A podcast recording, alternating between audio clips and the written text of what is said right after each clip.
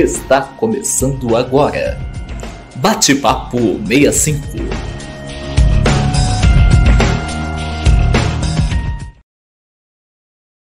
Olá, Natal. Olá, Brasil. Um abraço democrático a todos e todas. São 18 horas do dia 9 de junho de 2021. Está começando agora o nosso Bate-Papo 65. Eu sou Christian Vasconcelos, sou jornalista e estarei com vocês até às 19 horas e 5 minutos. Serão 65 minutos de programa e nele nós conversaremos sobre os principais acontecimentos políticos, econômicos e sociais da semana. É importante lembrar que esta live é gravada e que pode ser assistida a qualquer momento em nosso canal no YouTube e também em nossa página no Facebook.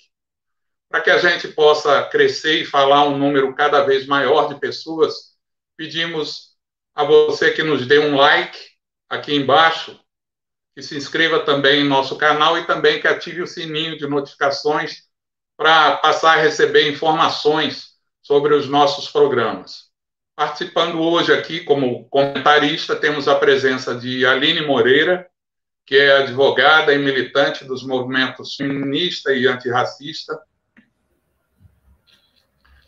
Presente também o militante dos movimentos sociais e dirigente municipal do PCdoB, Carlos Albérico.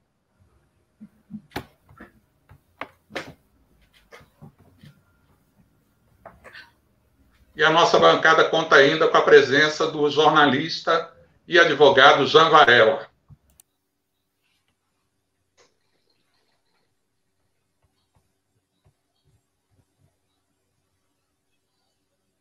Na retaguarda, a gente conta com o apoio técnico do Felipe Lima, que vai acompanhar e registrar os comentários publicados por todos vocês que estão nos assistindo, esses comentários publicados aí em nosso chat.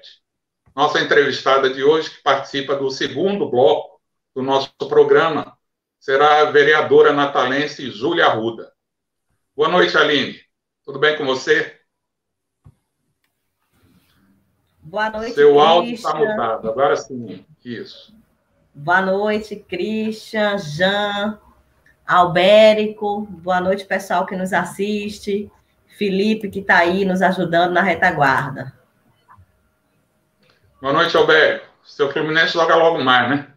Logo mais às 21h30 com o Bragantino, precisando apenas de um empate aí para a gente passar para a próxima fase. Boa noite, Christian, boa noite, Aline, Boa noite, o Jean, o Felipe, boa noite, internauta. Vamos fazer um grande programa hoje, o sétimo, da nossa sétima edição do nosso bate-papo 65. Isso. Boa noite, Jean. Boa noite, pessoal. Cristian, Aline, Albérico. Compartilha e curte. Pega o link do, do nosso programa, coloca nos grupos de zap aí para mais gente acompanhar a gente. Isso, perfeito. Bom, gente, com o nosso time em campo aqui, vamos falar um pouquinho sobre a dinâmica do nosso bate-papo 65. Como a nossa live é semanal, a gente começa sempre fazendo três rodadas de tentação de destaques e de comentários abordando acontecimentos da esfera internacional, nacional e local. E a gente sempre procura, digamos assim, transitar do mais geral para o particular, ou seja, a gente parte da esfera internacional para o âmbito local. Na medida do possível, vai procurando estabelecer correlações entre esses acontecimentos. É, cada integrante da nossa bancada tem até três minutos para apresentar o seu destaque e fazer um comentário. Depois das três rodadas iniciais, com a sua ajuda, com a ajuda de você que está nos assistindo, é, e que pode ir registrando as suas opiniões aqui no chat, a gente escolhe o assunto mais comentado e prolonga um pouco mais o nosso bate-papo, o nosso debate, explorando melhor o tema. Combinado? Bom, eu sempre gosto de pedir aqui aos nossos comentaristas que se limitem a apresentar um destaque de cada vez, né, para que a gente possa ter assim um, um, um desenvolvimento objetivo do nosso programa e, ao mesmo tempo, um cardápio variado né, de destaques para serem comentados no nosso chat. Nessa sétima edição, como já foi destacado aqui pelo Carlos Albérico, nessa nossa sétima edição do Bate-Papo 65, Vamos então começar por ele mesmo, por Carlos Alberto.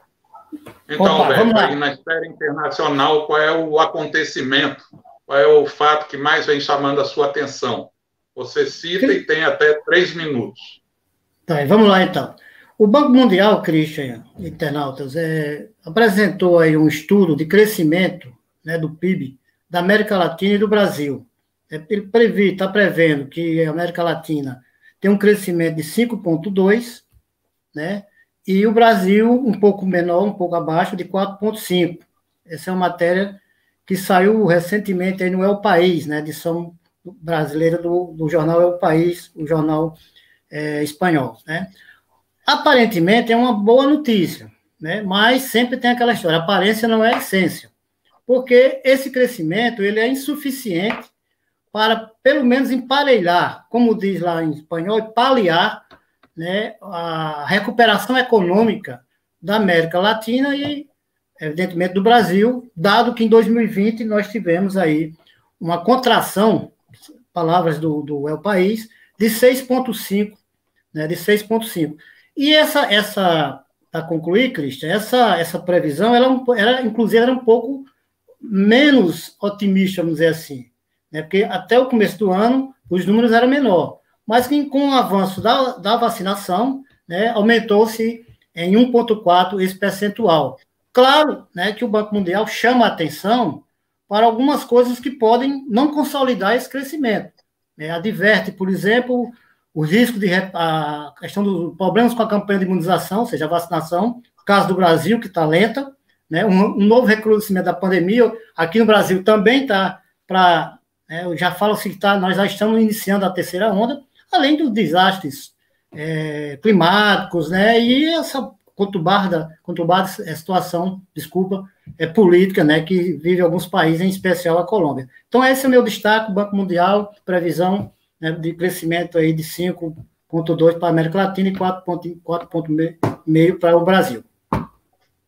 Ok, obrigado. E aí, Jean, qual é o seu destaque internacional nessa semana? O que, é que você tem a nos dizer sobre ele?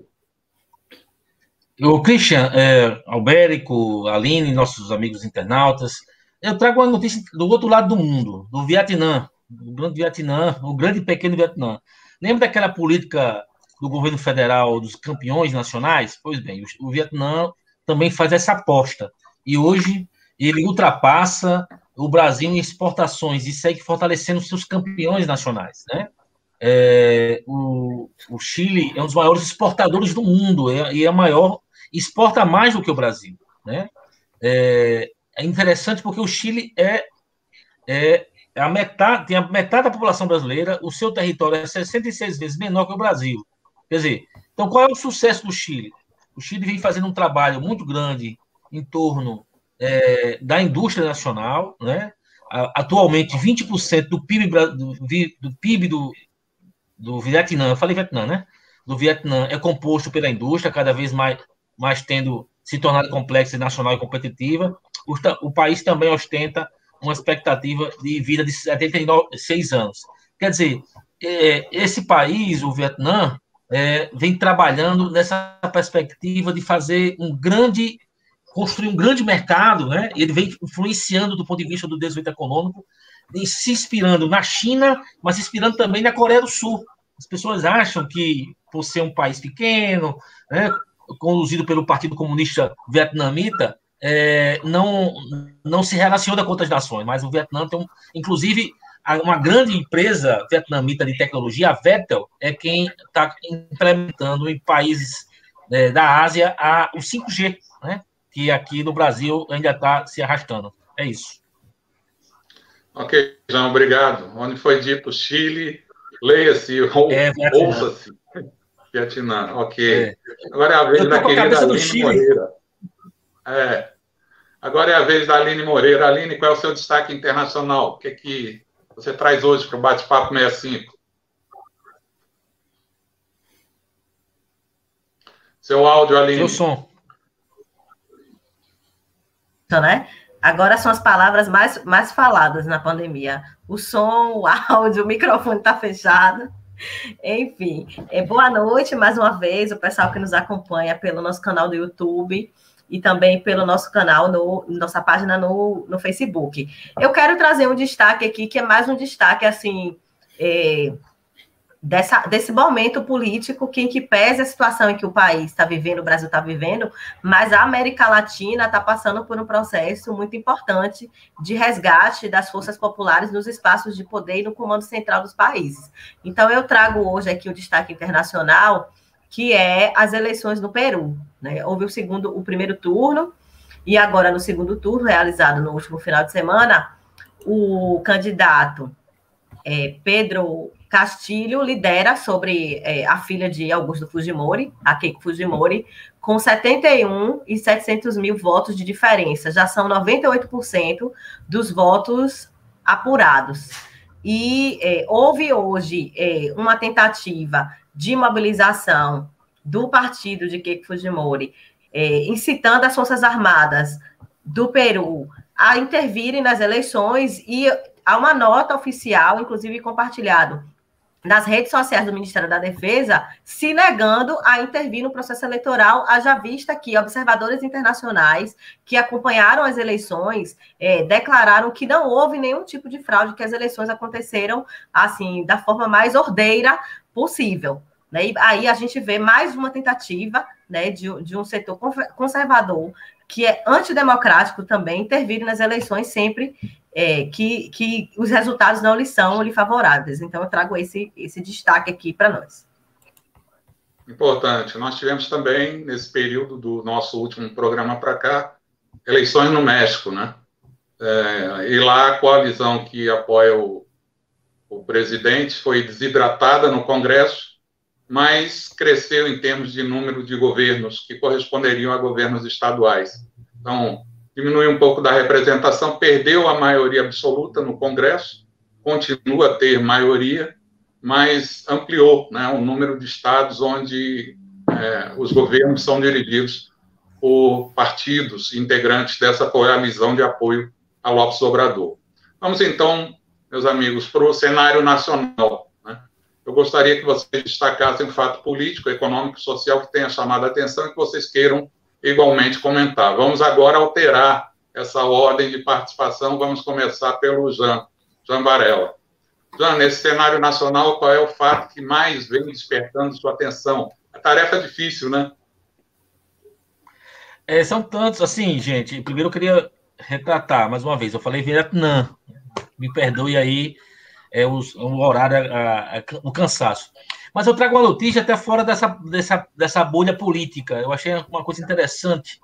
A USP divulgou essa semana que, pela primeira vez na história da instituição, e a USP é uma universidade referência importante, um marco, ela, pela primeira vez, ela teve é, as 10 mil vagas preenchidas no ano de 2021, né, 51% foram ocupadas pelos alunos de rede pública né? Há mais de 10 anos, o índice geral ficava em torno de 25%. Quer dizer, há 10 anos é um dia desse. Né? Então, a, USP sempre foi uma, uma universidade elitista, mas aí é uma política pública né, grande, de pressão, de, de abertura do ponto de vista do acesso a estudantes de, de, de escolas é, públicas, fez com que hoje essa universidade, que é uma referência mundial, a gente pode dizer, na sua maioria, 51 0,7% é, de, de estudantes oriundos de escolas públicas. Eu achei muito interessante essa informação. Ok, João, obrigado. E você, Aline? Esse quadro conturbado, né? Tanto do ponto de vista político quanto econômico e social em que a nação se encontra, qual é o seu destaque? Então, é, hoje, 9 de junho, é o Dia Nacional da Imunização. E eu, é meu destaque aqui tem a ver com, com isso, porque essa data é uma data que foi criada justamente para lembrar o papel é, que as vacinas têm na, na prevenção de diversas doenças, né? E hoje, nessa data, a gente é, tem acompanhado aí as notícias em relação às vacinas, né? Uma vacinação que precisava ser rápida, célere, é, para evitar, hoje nós já temos aqui, de acordo com o CONAS, são 479.515 pessoas é, mortas pela Covid. E é, De acordo com o senador Randolph, a, a, a, a CPI da pandemia já detectou 81 solicitações da Pfizer sem respostas, e nós vamos receber, e aí o meu destaque, na verdade, se concentra aqui, é que o Brasil vai receber quase 3 milhões de doses de vacinas da Janssen, é uma vacina que imuniza apenas com uma única dose, mas essa vacina, ela, ela, ela vence né, no dia 27 de, de junho desse mês, e não existe ainda uma previsão da chegada dessas vacinas. Então, é, eu queria trazer aqui é, esse destaque para nós, que é uma coisa assim extremamente triste, né? E a gente está mendigando é, vacina para os Estados Unidos, né? Quando a gente poderia ter comprado as vacinas, porque nos, nos foi ofertado mais de, de 81 vezes, pelo menos, e o, o país não, não se manifestou, né? O governo federal não se interessou pela compra. Verdade, Aline. Lembrança importante. Então, gente, fechando agora a rodada sobre os fatos da conjuntura nacional, né, a gente convida o Carlos Albérico. Albérico, qual é o seu destaque nacional? Christian, após essa, essa decisão vergonhosa do Exército, da cúpula do Exército, né, na realidade do comando, do comando do Exército, de não punir o Pazuello pelaquela participação lá no, naquele comício, que segundo ele não era um comício, porque não era um comício político, segundo Pazuello, porque era o Jair Bolsonaro não, não é filiado a partido político, cresceu na, no Congresso Nacional é, a, assim, o apoio a uma PEC que foi apresentada pela deputada federal pelo PCdoB do Acre, Perpétua Almeida, né, que trata justamente de barrar, de limitar a presença de militares da ativa no, no governo federal. Estima-se que aproximadamente 6 mil a 6.500 militares fazem parte né, do governo Bolsonaro hoje, o que isso é um perigo por todos os âmbitos que você imaginar. Então, essa PEC já conta, com, inclusive, com a simpatia do presidente né, da, da, da, da Câmara, o Arthur Lira, e, segundo a Folha de São Paulo, na manchete de hoje, da UOL, do UOL, desculpe, a cúpula também do Exército, a maioria da cúpula do Exército também se mostra simpático a essa, essa PEC, né? justamente por, porque pegou mal entre as Forças Armadas essa indisciplina não punida pelo comando do Exército, né, da, desse ato do, do Pazuello. Esse é o destaque né, que nós temos aí a nível estadual. Lógico que tem vários aí, se a gente for pegar, e a CPI da pandemia, que aí é que, que daria pano para 40 horas de programa, mas ficamos restritos a esse aí, dessa emenda aí do Pazuello, chamada emenda Pazuello. PEC do Pazuello. É, incri... Isso, incrivelmente o governo de Bolsonaro conta com mais militares nas estruturas administrativas do que a ditadura militar contava, incrivelmente. Mas vamos lá, vamos dar uma geral aí no nosso chat. Vamos procurar saber do Felipe, Felipe Lima, como é que está o movimento por aí, Felipe?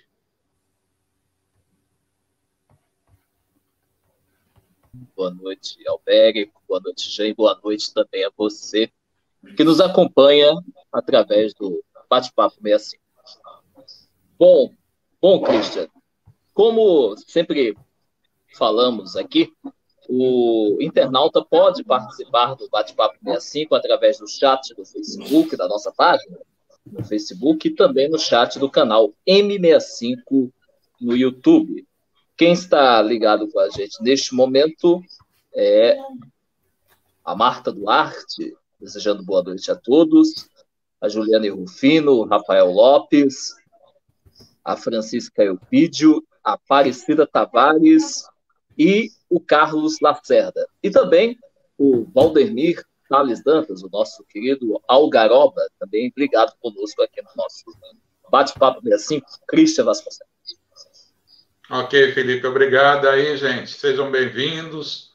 Obrigado pela atenção, pela assistência e quem não tiver inscrito ainda, por favor, se inscreva. Vamos então para a última rodada de destaques abordando a realidade local, né?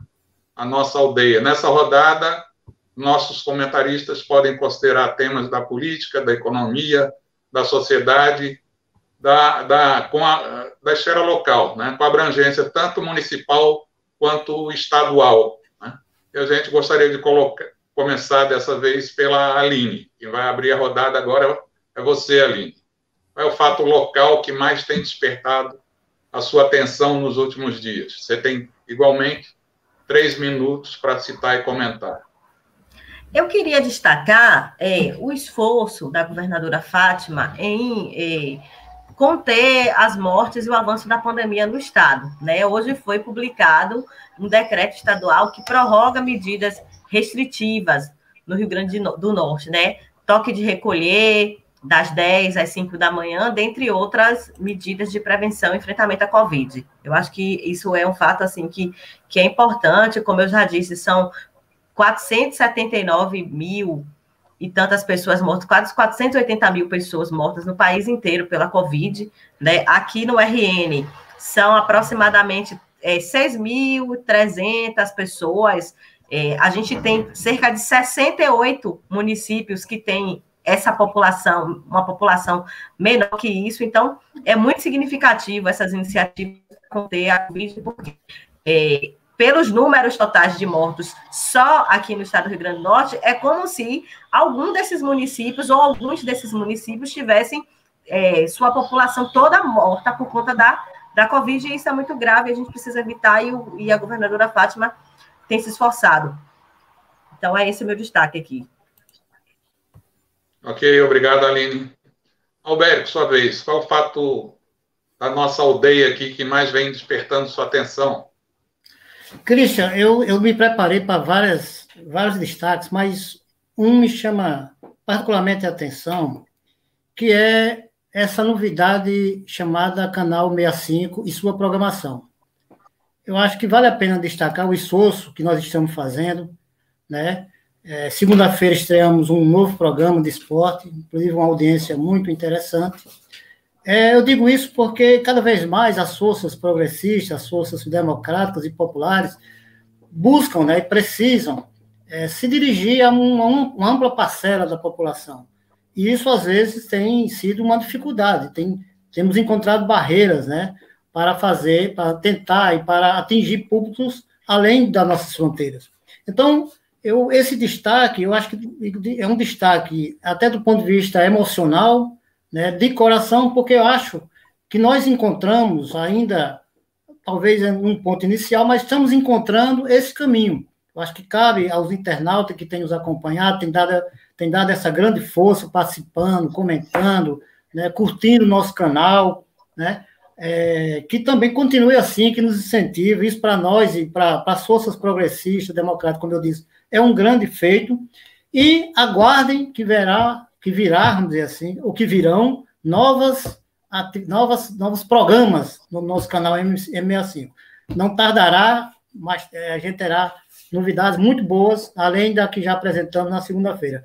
Eu me perdoe se eu sair um pouco do nosso, da nossa bolhazinha, mas eu achei que seria um destaque importante né, esse esforço que a gente tem feito, que eu digo a gente, ah, os setores populares, democratas e progressistas do nosso país, em especial aqui do nosso estado, nossa cidade, em romper esse cerco né, da comunicação feito pelas grandes mídias e pelos grandes conglomerados é, de comunicação do país, e aqui, como não diria aqui também, tá bom? Tá bom, perfeito. E você, Jean? Foram citados já dois fatos que são, de fato, relevantes, né? E a gente gostaria de saber aqui o que é que você destaca no âmbito local. Acho que no âmbito local, mais uma vez, inclusive eu comentei isso na última nosso último programa, foi a, o esforço que a governadora vem fazendo da vacinação. Né? A Aline colocou as informações do tocante a manutenção das ações preventivas, mas a vacinação é a saída. E hoje, essa semana, iniciou a vacinação em torno dos profissionais de educação. A Prefeitura de Natal, que tem, estou falando de Natal, mas todas as prefeituras são responsáveis por aplicar a dose. E no caso de Natal, está sendo aplicado a, a, as vacinas pelas unidades escolares, né? Iniciando pelo ensino fundamental, creche, pré-escola, e, e acho importante valorizar isso, se preparar para que a gente possa voltar também a oferecer a escola pública aí como opção para a nossa população. E uma outra desculpa, é, furar mais um pouquinho só essa questão da vacinação do, do, sistema de segurança também, né? Tanto policiais, bombeiros, policiais civis, a turma, do, é, no caso é o governo do estado que está fazendo e também é um importante é, os, os, profissionais de, da segurança do sistema penitenciário. Teve uma matéria da Tribuna do Norte dizendo que antes tem que se vacinar primeiro os, os, os, os como é o nome agora fugiu a palavra quem está preso né os que estão presos antes da, dos profissionais não é correta essa informação obviamente que o Estado tem responsabilidade com seus apenados mas os profissionais de segurança foram todos, estão sendo todos vacinados primeiro. É isso. Ok, Jean, obrigado. Então, encerrada essa rodada inicial, a gente vai procurar saber aqui novamente com o Felipe Lima o que é que os nossos amigos e amigas internautas estão considerando um fato como o fato mais relevante, né, dentre os que foram destacados, ou até eventualmente algum outro fato não abordado aqui pelos nossos comentaristas. Fala aí, Felipe.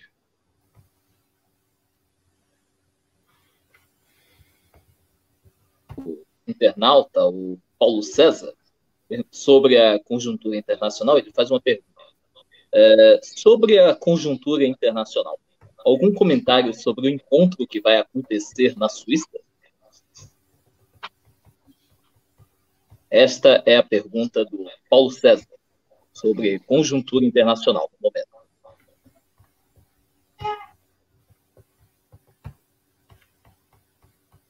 Alguém tem algum comentário a fazer sobre essa pergunta? Não, eu, eu fiquei em Paulo César colocou a gente tão enrascado aí. É, nos, nos emparedou agora, mas eu, eu acho que ele, que é. Eu não sei se ele está se referindo ao encontro que houve do G7 lá na Suíça, não sei bem se foi na Suíça, é que eles é, discutiram sobre a taxação, né, a questão do capitalismo, né, sobre a viabilidade, não é nem a viabilidade, ele não tocaram evidentemente nisso, mas é taxação das, das grandes empresas tal, e o que é uma notícia que precisa a gente, não, não tem como a gente é, é, discorrer num, nesse espaço agora, Paulo, mas eu, da minha parte, prometo que faço esse destaque no próximo programa, dando mais detalhes, eu acho importante a sua pergunta. Mas é isso mesmo, foi, um, foi realmente uma, uma, uma, uma reunião viçareira, como diria um dirigente meu tempos atrás. É, eu queria. Alguém mais assim, quer fazer? Não, sobre, sobre esse tema, né, que a gente vai, obviamente, buscar mais informações para trazer no próximo programa, mas é, houve também um vazamento de dados em relação a alguns poderosos é, nos Estados Unidos, e os Estados Unidos está debatendo também é, uma espécie de taxação de grandes fortunas, porque é, um monte de, de, de, figurões como Elon Musk, por exemplo, pagam muito menos imposto de renda do que o trabalhador médio norte-americano e mundial. Né? Então, isso é, torna é, é, o que o pessoal da, tributação, de direito tributário, fala de, de justiça é, fiscal, né? Você tem as pessoas que, por exemplo, nós que, que pagamos pelo consumo, nós pagamos muito mais imposto do que esse pessoal, né? E aí é, é uma, um, um bom tema, Paulo, para a gente retomar aqui e trazer mais elementos no próximo programa, fazer algum, alguns comentários sobre isso. Já? Quer fazer algum comentário? Eu acho que é uma matéria importante, é um assunto importante, Vamos até porque alguns, algumas, algumas publicações internacionais é, divulgaram rankings né, de novos bilionários né, que surgiram incrivelmente durante a pandemia. Né, e isso realmente acho que deve chamar a atenção de todos. Né? Um, uma situação como essa, que o mundo está vivendo, o número de bilionários, e aqui a gente fala bilionários em dólares, viu, gente? O, inclusive brasileiros. Né? O número cresceu. Né? Isso tem que chamar a atenção, isso chama a atenção, né? de alguma forma, de todos nós. É, a gente termina aqui né, essa fase, do, essa primeira, esse primeiro bloco do nosso programa, o Bate-Papo 65, né, e a gente vai agora para uma pausa de 20 segundos para tomar uma águazinha rápida, em seguida a gente vai dar início ao nosso bloco de entrevistas, né, que hoje conta com a presença da vereadora Júlia Arruda. Com a nossa convidada, nós vamos conversar um pouco sobre o trabalho do Legislativo Municipal em 2021, o enfrentamento à pandemia, obviamente, a gestão do Executivo Municipal e também os desafios políticos da atualidade. A gente volta já, é bem rapidinho.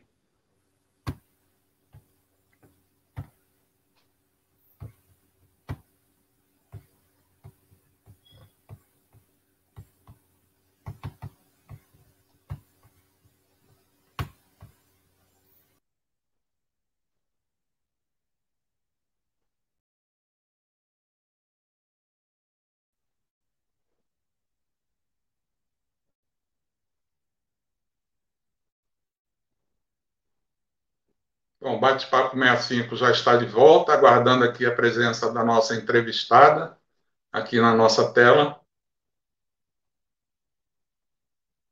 Pronto, chegou. Boa noite, Cristian. Okay. Boa noite.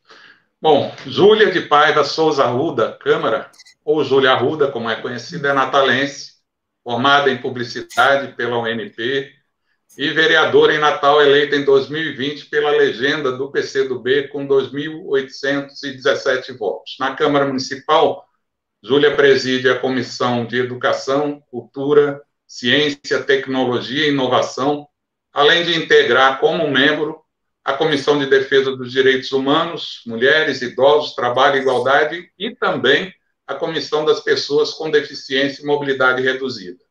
Júlia também participa na verdade, coordena as frentes de defesa dos direitos da criança e adolescente, das mulheres e das pessoas com deficiência. Tudo bem, vereador? É uma honra recebê-la aqui no Bate-Papo 65. Seja bem-vinda. Boa noite, Cristian. Para mim que é uma honra, né? Já estava devendo essa visita aqui, mesmo não, não podendo participar, mas sempre acompanhava através do YouTube. Eu quero parabenizar a ousadia, né, a iniciativa que vocês tiveram na pessoa de Albérico, que é um dos idealizadores aqui desse, desse formato, desse jornal semanal, que é, é acho que através desse, desse, desse jornal possibilita a gente ficar inteirado aí com os últimos acontecimentos, né, da, tanto do que está acontecendo no mundo, no Brasil e aqui em Natal, e eu parabenizo também por estar diversificando, né? Essa semana estreou um programa de esporte, bem conduzido por Cezinha, e tem outras novidades vindo por aí. Eu fico muito feliz né, em estar participando de alguma forma da concepção e levar informação, variedade, diversidade e também os últimos acontecimentos que está acontecendo aí na Câmara Municipal Natal através da nossa atuação parlamentar. Ok, Júlia. Antes de passar cumprimentar a aí Albérico, cumprimentar Jean, Aline e Felipe, que estão aí também, que estavam ouvindo anteriormente. Isso, isso. Mas antes de passar aqui a palavra para os nossos comentaristas, que também são entrevistadores, eu gostaria de fazer uma primeira pergunta aqui, porque aqui também o apresentador, às vezes, também né, assume esse papel. É, então, eu gostaria de perguntar o seguinte: é uma pergunta, na verdade, de caráter mais geral. É muito clara a situação de excepcionalidade em que a gente vive, né, com a realidade imposta pela pandemia. Mas nesse cenário, o que, que a senhora considera que serão os principais desafios do trabalho legislativo municipal nesse ano de 2021? Bem, é, Cristian, como você falou, é um momento completamente atípico, completamente desafiador, e como tudo, teve que se reinventar. É, o trabalho legislativo também está passando por algumas alterações e adaptações, né? Até, através também de de casos concretos né, de, de, de Covid na Câmara, a Câmara hoje está funcionando completamente de forma remota, as sessões ordinárias de forma remota, é, não está havendo audiência pública, não está havendo as reuniões das, das frentes parlamentares, que diminui um pouco a participação da população.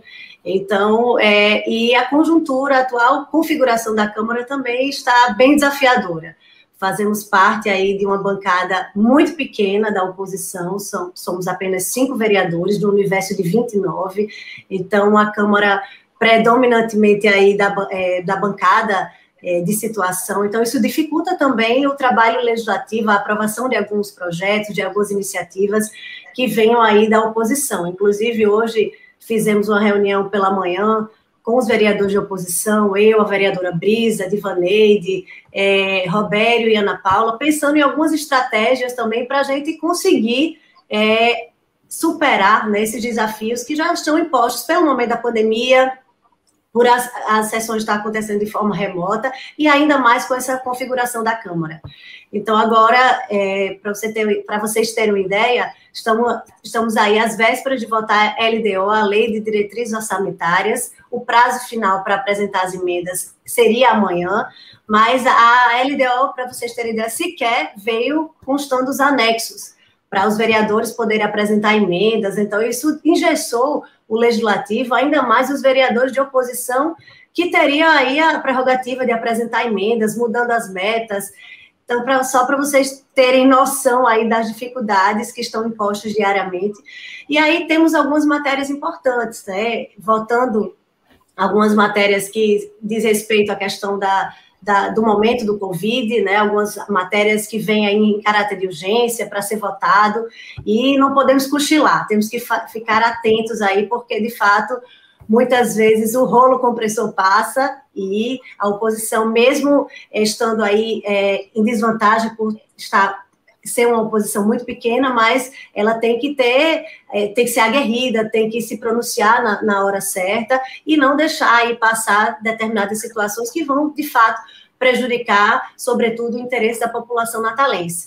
Provavelmente agora no segundo semestre teremos aí, é, vai chegar à Câmara o tão falado plano diretor, também uma matéria, sem dúvida alguma, é uma das matérias mais importantes que irão tramitar nessa legislação, dessa legislatura, e eu não sei como é que vai ser dado esse processo diante dessas dificuldades. Né? Esperamos que o próximo semestre as coisas já estejam voltando mais a normalidade, para que, de fato, essa discussão do plano diretor seja marcado pela democratização das, da discussão, tenha a participação popular, é, que as comissões possam se debruçar, ouvir todos os representantes envolvidos, a universidade, as pessoas que estão aí empenhadas estudando para analisar de fato a, a peça né, dessa, dessa matéria. Então, teremos aí muitos desafios pela frente, certamente.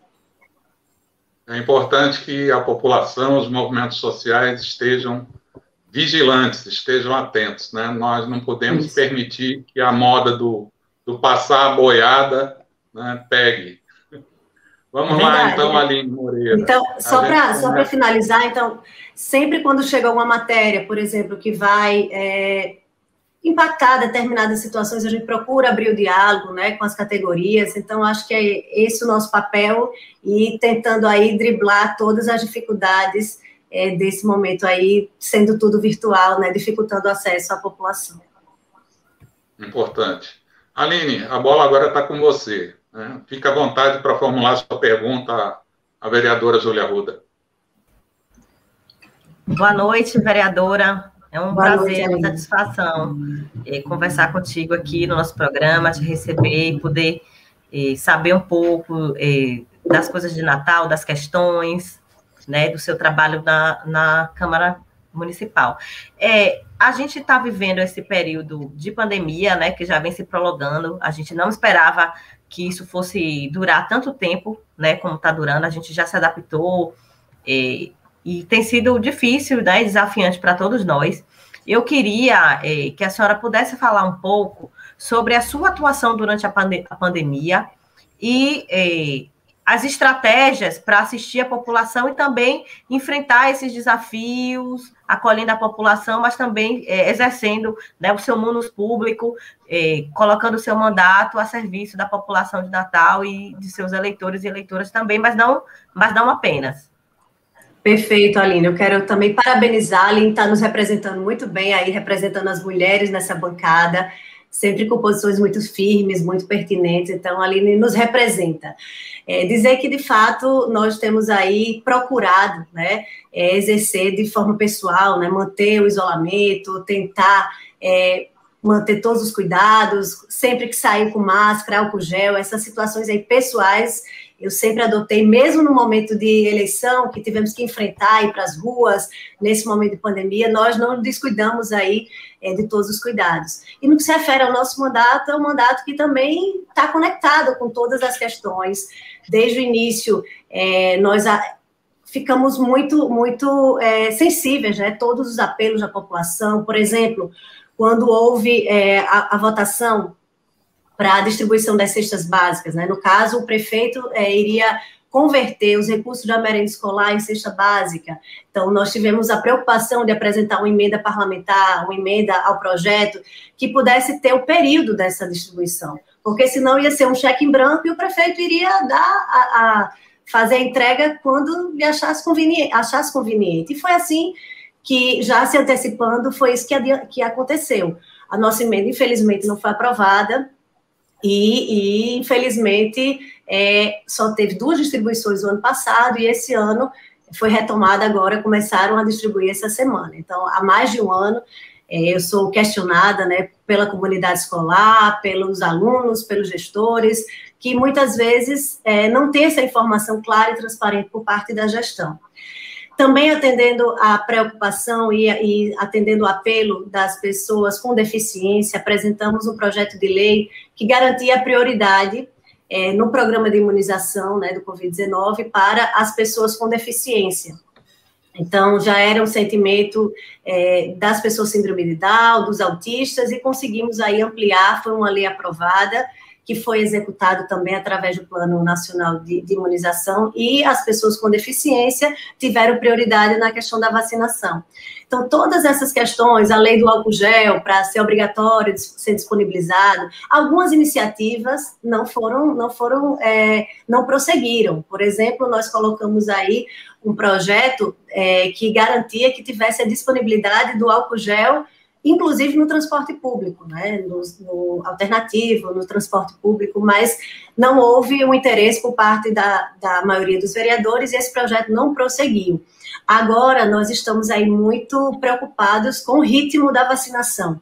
Né? Temos acompanhado que Natal é a capital mais atrasada no que se refere à, à, faixa etária da imunização, e isso tem sido praticamente uma cantiga de grilo, como eu falo, que todos os dias nós fazemos essa cobrança.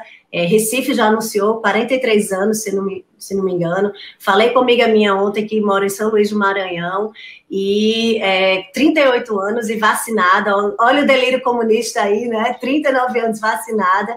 E é isso. E a gente tem acompanhado, atendendo também os apelos e, e, e a necessidade de alguns grupos, como o grupo que está numa mobilização nacional, lactantes pela vacinação, né, querendo que inclua também as mulheres, as puérperas e as lactantes. Então, tudo isso nós temos feito também essa intervenção, essa intermediação com o Poder Executivo para tentar é, dar conta de todas as demandas. Fora isso, a vida acontece, né, os buracos continuam, o trânsito precisa ser, ser ser reordenado, regularizado, e a gente precisa fazer essas intervenções, precisamos fazer essas intervenções junto com as secretarias municipais.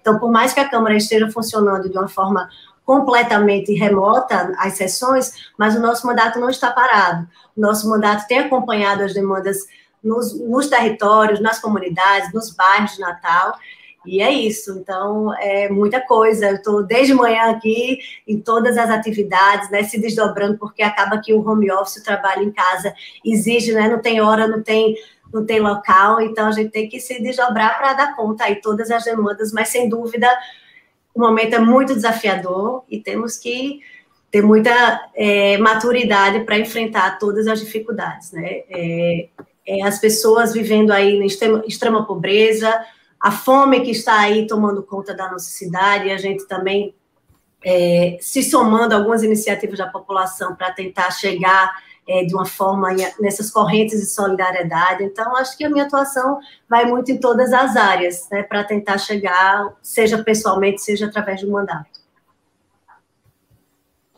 Ok, Júlia, obrigado. Aproveitar aqui a oportunidade para dar uma notícia aqui do nosso plantão. É, acaba de ser aprovada a urgência para a votação da proposta de criação da Federação de Partidos. É, é uma proposta que permitirá a aglutinação de partidos com um perfil semelhante, né? não só para participar dos processos eleitorais, mas também dos períodos legislativos. Uma informação importante que a gente deverá trabalhar aí nos próximos programas. Jean, sua vez agora de perguntar à nossa vereadora. Oi, Júlia, boa noite. Oi, Jean, boa noite. A gente está aqui essa iluminação legal. É, bom, deixa eu tirar essa iluminação aqui. Ah, não ficou legal, mas deixa quieto. Júlia, uh, mandato, quatro mandatos, né, de vereadora, várias experiências de três prefeitos, né? Nós temos a experiência de Nicarra de Souza, eu lembro que a gente trabalhou junto na Câmara, assessor parlamentar, passando por Carlos Eduardo e agora Álvaro. O Álvaro era um vice-prefeito que foi, ascendeu a prefeito e foi reeleito, reeleito em primeiro turno. Esse acúmulo aí, essa experiência, você do, da Câmara Municipal, como é que você analisa essa, esse mandato de Álvaro? A gente vê essa, essa polêmica cotidiana que ele trava com o governo do Estado, sempre se posicionando de forma diferente, vamos dizer assim, pregando, até momentos que pregou a cloroquina, essas coisas, um homem, um médico, né, um médico que se preze não entra nessa dividida. Qual é a sua análise sobre a gestão de Álvaro Dias, prefeito de Natal? Isso, é, só para fazer um retrospecto, eu fazia parte da, da, bancada do então prefeito Carlos Eduardo, e quando o Álvaro assumiu, ele assumiu também com a característica Álvaro Dias de ser, né, de uma forma mais é, coronelesca, não sei nem se é essa palavra, mas de uma forma que ele é, pensava que a Câmara seria uma, uma, uma, casa legislativa que baixasse a cabeça e aceitasse todas as, as iniciativas que chegariam lá. E não foi bem assim. Na oportunidade da votação é, para a derrubada do decreto do aumento das passagens, eu me posicionei contrário à decisão do prefeito e através da, desse, a partir daí eu, eu rompi com o prefeito Álvaro Dias e fui caminhar o meu trilhar o meu caminho, né? E a cada dia eu sei, eu percebo que a minha decisão foi a decisão correta naquele momento, até porque eu prefiro, é, independente de, de prefeito, eu tenho que estar aliada, alinhada com o que pensa, sobretudo, a população. Peraí, Romeu chegou aqui. com a população natalense. Então, naquele momento, tivemos aí um rompimento e seguimos. E eu posso fazer, eu posso fazer agora um recorte da atuação de Álvaro na, na, no desempenho da pandemia. Né? Como você falou, é, sempre está aí nesse, nessa, nessa queda de braço com a governadora, a governadora emitindo o decreto, logo após é, o prefeito emite outro decreto, diz dizendo que a, que a governadora é, falou. E assim, eu acho que em muitas situações, pouca transparência nas ações da, da prefeitura, é, pouco debatido também com a sociedade, né? Então, acho que nesse momento, eu acho que ele muitas vezes imprime a sua característica maior, que é alinhada né, e aliada ao governo federal, que muitas vezes toma aí decisões e posições é, que contraria tudo que nós defendemos, que nós acreditamos, como você falou, a questão de, é, de passar, né, remédios sem comprovação científica, muitas vezes negando a própria atividade que exerce, enfim. Então, acho que é um pouco é, questionável várias situações do prefeito que muitas vezes segue uma orientação do governo federal, né, alinhado ao governo Bolsonaro. E muitas vezes vai na, na, no embalo, na crista da onda, é, muitas vezes pela, pela uma ação mais popular, né, e enquanto a governadora sempre priorizou mais a, a questão pela defesa da vida, é, e muitas vezes pouco compreendida, né? Muitas vezes, em algumas situações, não foi tão compreendida por ter tomado medidas mais duras, mas porém necessárias, né? Muitas vezes impopulares, mas necessárias. Então, e Álvaro fez o contraponto, né? Indo aí querendo é, surfar na onda é, de decisões mais populares, populistas, midiáticas, enfim. São situações que eu avalio dessa forma. Ok, vereadora. Pela sequência, pela ordem, né, como se diria, quem pergunta é Carlos Albérico, mas antes de passar a palavra para ele, eu gostaria de, de, dizer o seguinte, vereadora. Uma das razões do nosso programa se chamar Bate-Papo 65 é porque ele é realizado em 65 minutos. Ele tem 65 minutos de duração. Portanto, nós, de alguma maneira, já estamos nos encaminhando para a reta final do programa. Né? É, ao final da sua resposta, a pergunta feita por Carlos Alberto, a senhora pode aproveitar também para fazer as suas considerações finais, ok? Passa rápido, viu, Cristian? E pode tirar essa senhora, pode chamar você, sem problema. Ok, Albérico, você agora. Júlia, são três coisas antes da pergunta. Primeiro, queria dividir, agradecer a referência, a deferência que você fez em, como um dos, o idealizador do programa. Na verdade, é uma construção coletiva desses que estão aqui, mais o Felipe que está lá no suporte, né? É, fico muito feliz, assim, é um projeto, como eu disse no meu destaque lá, está dando certo. Agradeço, assim, a sua deferência, mas só por um dever de justiça, queria dividir também isso com essa maravilhosa bancada que a gente tem aqui. Né? Segundo, agradecer também ao Romeu pela brevíssima participação aqui no programa, né?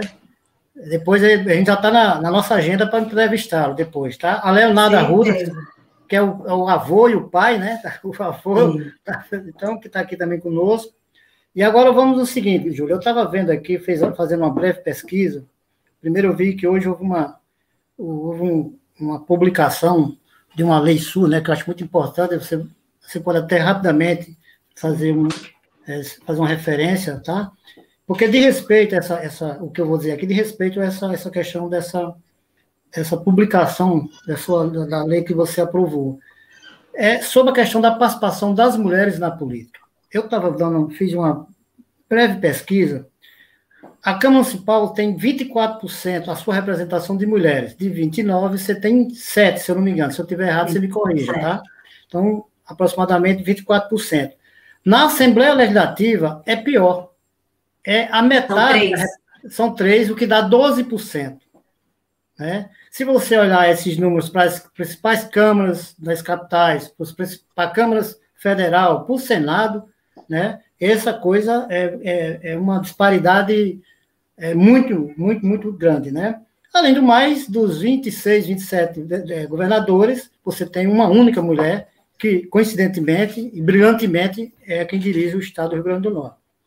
Então, e vendo também nessa pesquisa, Júlia, eu vi a sua produção, né, a participação importante que você tem, teve, está tendo nesses quatro mandatos, né, o, três mais a metade, a metade não, o começo do, do quarto mandato. Um né? mês, muita calma, começou é, agora. Exatamente. Mas, assim, a, diante desses desafios que nós temos na política, da presença cada vez mais, de reforçar bancada, as bancadas né, femininas né, nos espaços de poder, principalmente na política, na política partidária, eu queria que você fizesse uma análise de como é que você está vendo as, próprias, as próximas eleições, né? E como é que você vê sua participação nessas eleições que vêm, ou seja, nas eleições de 2022. Podemos sonhar, ou podemos pensar, podemos, pelo menos, é, solicitar que, que a nossa querida Júlia Arruda pense em voltar a ocupar, por exemplo, um espaço que já foi do Leonardo Arruda como deputado estadual? Alberto, você falou aí, são dois assuntos que vai ter um tempinho, mas vamos tentar resumir aqui. De fato, é, ainda a participação... Júlia, Júlia, é, me, é, desculpa, eu, eu, eu contrariei o diretor do programa, viu? O diretor não, não permite que a gente faça duas perguntas. Duas, mas, é, então... É. Vamos tentar aqui mas, usar Júlia, o poder de síntese. Deixa eu dizer uma coisa, Júlia. Fica à vontade, nós estamos com tempo. Tranquilo, Christian. Mas Alberto ele falou, né, de fato, é, a participação das mulheres na política ainda é muito aquém do que gostaríamos, do que idealizaríamos, né, toda a participação. Por isso que a gente tem que promover encontros, né, formar a nossa militância, abrir os espaços, é, democratizar os espaços partidários também. Eu digo que muitas vezes não é só por falta de vontade das mulheres é muitas vezes porque não existe uma rede né, de acolhimento. Por exemplo, eu fui mãe recentemente meu filho fez dois anos e eu, graças a Deus, eu conto com a rede de apoio para permitir que eu esteja aqui hoje falando com vocês, para que eu esteja na Câmara, para que eu esteja é, é, em determinadas situações, que a atividade parlamentar é uma atividade muito dinâmica e, e muitas mulheres que não têm essa oportunidade com quem deixa seus filhos. Se não existe creche, vaga de creche para as crianças, é, são muitas dificuldades né, que impedem muitas vezes que as mulheres estejam lá na Câmara defendendo determinadas matérias, determinadas situações. E isso tudo a gente tem que lutar pelo fortalecimento dessa política pública, seja por mais creches, né, é, é, pelo pré-natal de qualidade, na saúde, enfim, são tantas questões que envolvem o empoderamento das mulheres, as mulheres se sentirem aí é, é, capazes, né, para empreender, para ser é, é, dona do seu próprio negócio, para gerar emprego, para gerar renda, enfim, são várias questões que permeiam aí muitas vezes a não participação das mulheres na política. Determinados partidos não, não só colocam as mulheres, né? A gente é, é, sabe aí dos exemplos das laranjas, né? Das candidaturas laranjas que só, só colocam as mulheres para compor e não de fato para que elas estejam aí aptas a, a, a disputarem, aptas também a assumirem cadeiras. Isso vem mudando. Eu acompanho, né? É, desde o meu primeiro mandato, eu acompanhei, no meu primeiro mandato, era apenas duas vereadoras, e vale salientar que existia algumas legislaturas sem nenhuma participação feminina, eu acho que passou umas quatro legislaturas ou cinco sem nenhuma representação feminina, e quando eu me dispus a ser candidata em 2008, já estou perdendo as contas, né, o tempo passa tão rápido, quando eu me dispus a ser candidata em 2008, eu fui com esse discurso de renovação. A Câmara passava por um período muito delicado, pós-operação Impacto, todas aquelas questões né, que deixou a imagem da Câmara numa situação terrível. E realmente eu usei de toda essa questão, fui muito estimulada por amigos para participar, para resgatar a cadeira feminina das mulheres na Câmara. Então, é, foi eleita eu e a vereadora Regina à época, no segundo mandato, quatro vereadoras, no terceiro mandato, oito vereadoras, e nessa atual legislatura são sete vereadoras. Então, eu meio que acompanhei um pouco da evolução das mulheres né, na, na política, as bancadas se duplicando até. É, no início, eu olhava assim, alguns colegas olhavam, o que, é que essa menina está fazendo aqui? Porque, além de mulher, eu era muito jovem e muitas vezes as pessoas não me conheciam, e eu disse, não, só vou é, poder mostrar alguma coisa com o meu trabalho. E logo no meu primeiro mandato, eu assumi algumas, é, algumas tarefas desafiadoras. À época, eu presidia a SEI dos contratos, que investigava os contratos da gestão da então prefeita Micarla, e isso me deu uma grande projeção, né? Acaba que dá uma visibilidade assumir esses desafios que muitos dos colegas não quiseram aceitar.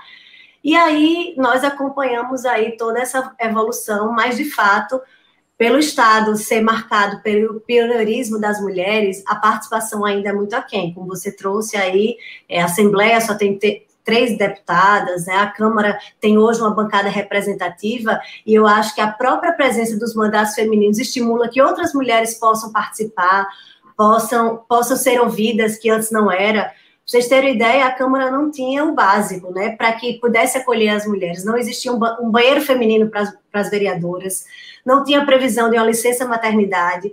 Eu fui a primeira vereadora a utilizar a licença maternidade, mesmo no, na, no desempenho da, da, da, minha licença, né, quando eu estava utilizando a licença, foi questionado e os vereadores quiseram voltar como era antes, com apenas um mês é, para poder retornar. Então, de fato, o universo ainda é muito masculino. Nós, é, é, aqui, o estado do Rio Grande do Norte, no Nordeste brasileiro, ainda é muito predominantemente uma cultura machista, né, patriarcal. E nós temos que nos desdobrar, né, todos os dias, reafirmarmos o nosso papel, o nosso lo local de fala, é, a nossa posição, e para isso hoje o ambiente da Câmara está muito mais aberto né, a determinados temas, a determinadas pautas que antes eram inexistentes.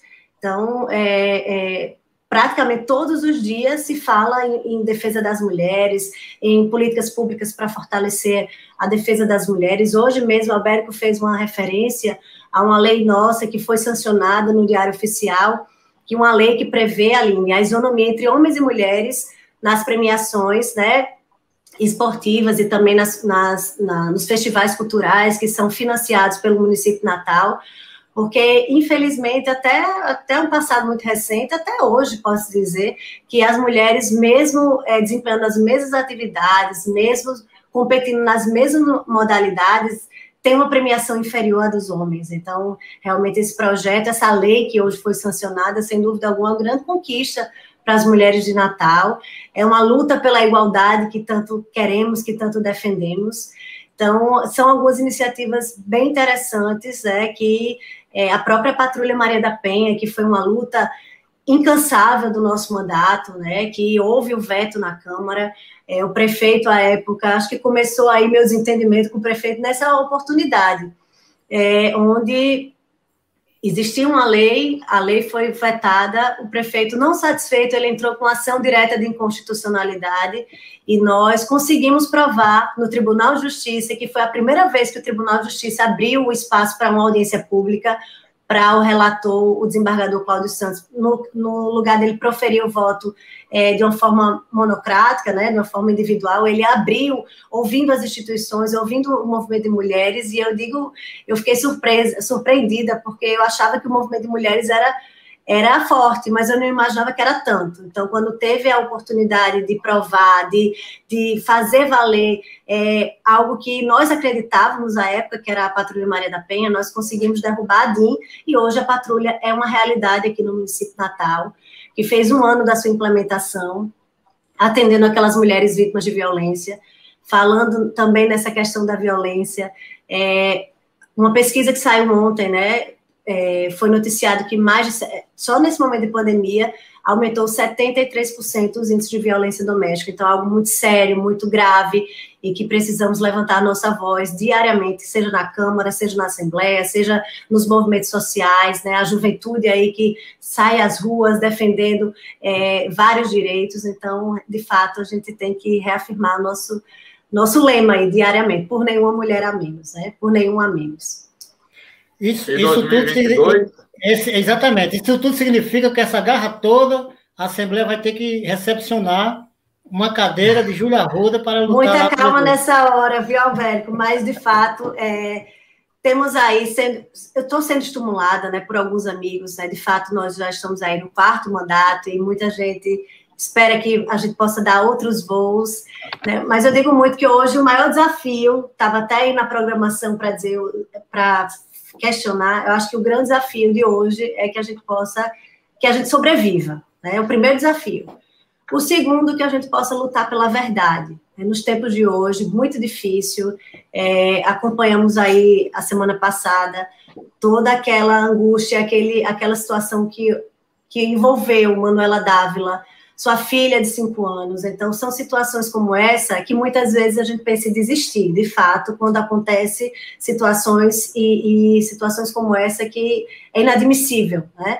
Mas, é como a Manuela falou, temos tanto que fazer, tanto que lutar, que isso nos encoraja a continuar na luta, firme na luta, e quem sabe, o futuro que vai dizer, vamos, vamos ver aí se se vamos sobreviver e também resistir a tudo isso que estamos enfrentando, que não está sendo fácil. Ok, vereadora. Fica à vontade para as suas considerações finais aí. Eu quero agradecer, Christian, Jean, Albérico, Aline, agradecer, eu nem acompanhei a interação aí do, do chat, mas dizer que é uma satisfação. É, continue aí com esse projeto, é, que a gente possa ampliar, é como eu estava escutando o Pedro Gork falando na semana passada, eu acho que esse projeto vai, esse programa vai além de um simples programa semanal, mas é um programa pedagógico mesmo. Então, que vocês possam continuar, que a gente possa incrementar aí o canal M, M65, né, com, mais, com mais temas a serem discutidos, e no que eu puder ajudar de alguma forma. E, mais uma vez, reforço, reitero, coloco nosso mandato à disposição.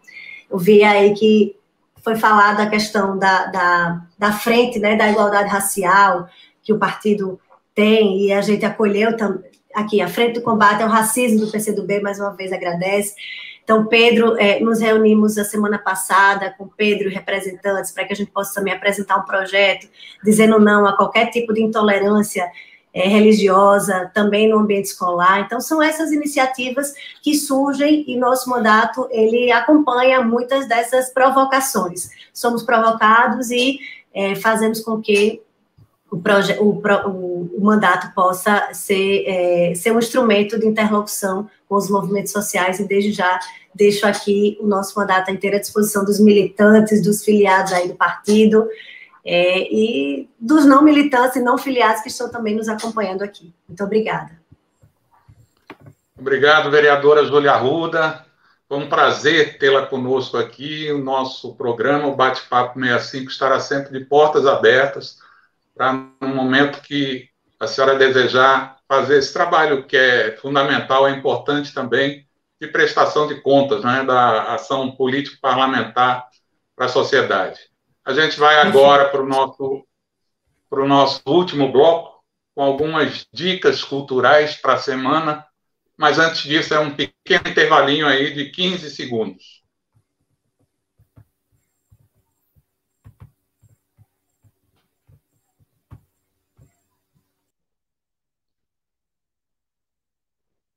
Bom, voltando agora o nosso último bloco, algumas dicas de eventos e de atividades culturais para a nossa querida Aline Moreira. O que é que você sugere para a gente, Aline, considerando inclusive que nós ainda vivemos um período que é marcado por restrições, né, por essa situação imposta pela pandemia, o que é que você traz aí de dicas, de sugestões para a gente nesse terreno das atividades culturais? Então, é, temos aqui é, essa semana três dicas né? A primeira é a exposição de artes e artesanato a céu aberto, que acontece lá em Macaíba, aqui na região metropolitana de Natal. É um evento que homenageia a artista plástica Miriam Martins, e a abertura eh, vai acontecer na sexta-feira, dia 11, na Praça Paulo Holanda, a partir das duas horas da tarde. Então, você que está aqui em Natal, que está em Macaíba, que está ali na região próxima, passa lá, aproveita, já compra o presente da pessoa amada e ajuda as artesãs, as artesãs, os artistas locais e prestigia também a artista plástica. Né? É, os produtores do evento, Aldo, Rodrigues e Larissa Bianca, informam que a Secretaria de Saúde do município vai estar presente na exposição e que serão adotadas todas as medidas é, de, de proteção contra o coronavírus, né? inclusive distribuição de máscaras e higienização com álcool gel. A segunda dica é que no sábado, no dia 12 eh, de junho, eh, no Dia dos Namorados, propriamente dito, vai acontecer eh, um espetáculo, um de nós, da Companhia de Dança do Teatro Alberto Maranhão, né, com os ba bailarinos André Rosa, Júlia Vasques e Margot Lima. E vai ser transmitido através das redes sociais do projeto Dançando nas Dunas, no canal do YouTube, no Facebook e no Instagram, a partir das quatro e meia da tarde. E a última dica nossa é que é para os músicos e, e, compositores, que na sexta-feira, também no dia 11, se encerram as inscrições para o concurso de marchinhas juninas denominado Faz Mais Elino, em homenagem ao compositor, intérprete forrozeiro potiguar Elino Julião.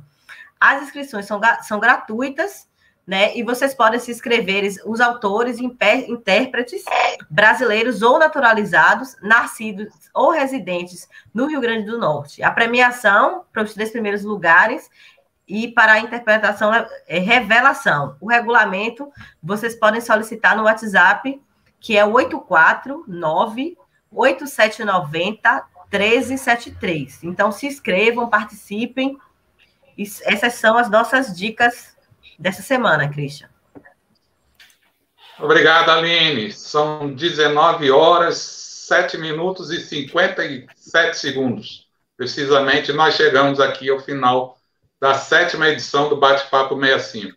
Se você que está nos assistindo gostou, dá uma curtida aqui embaixo, se inscreva em nosso canal, ative o sininho de notificações. Isso vai ajudar a gente a levar informação e opinião a um número maior de pessoas. O Bate-Papo 65 vai ao ar todas as quartas-feiras, das 18 às 19h05, ali. Um bate-papo com aproximadamente 65 minutos de duração. A gente conta com a sua audiência. Um abraço e se cuidem. Vida longa ao Bate-Papo 65.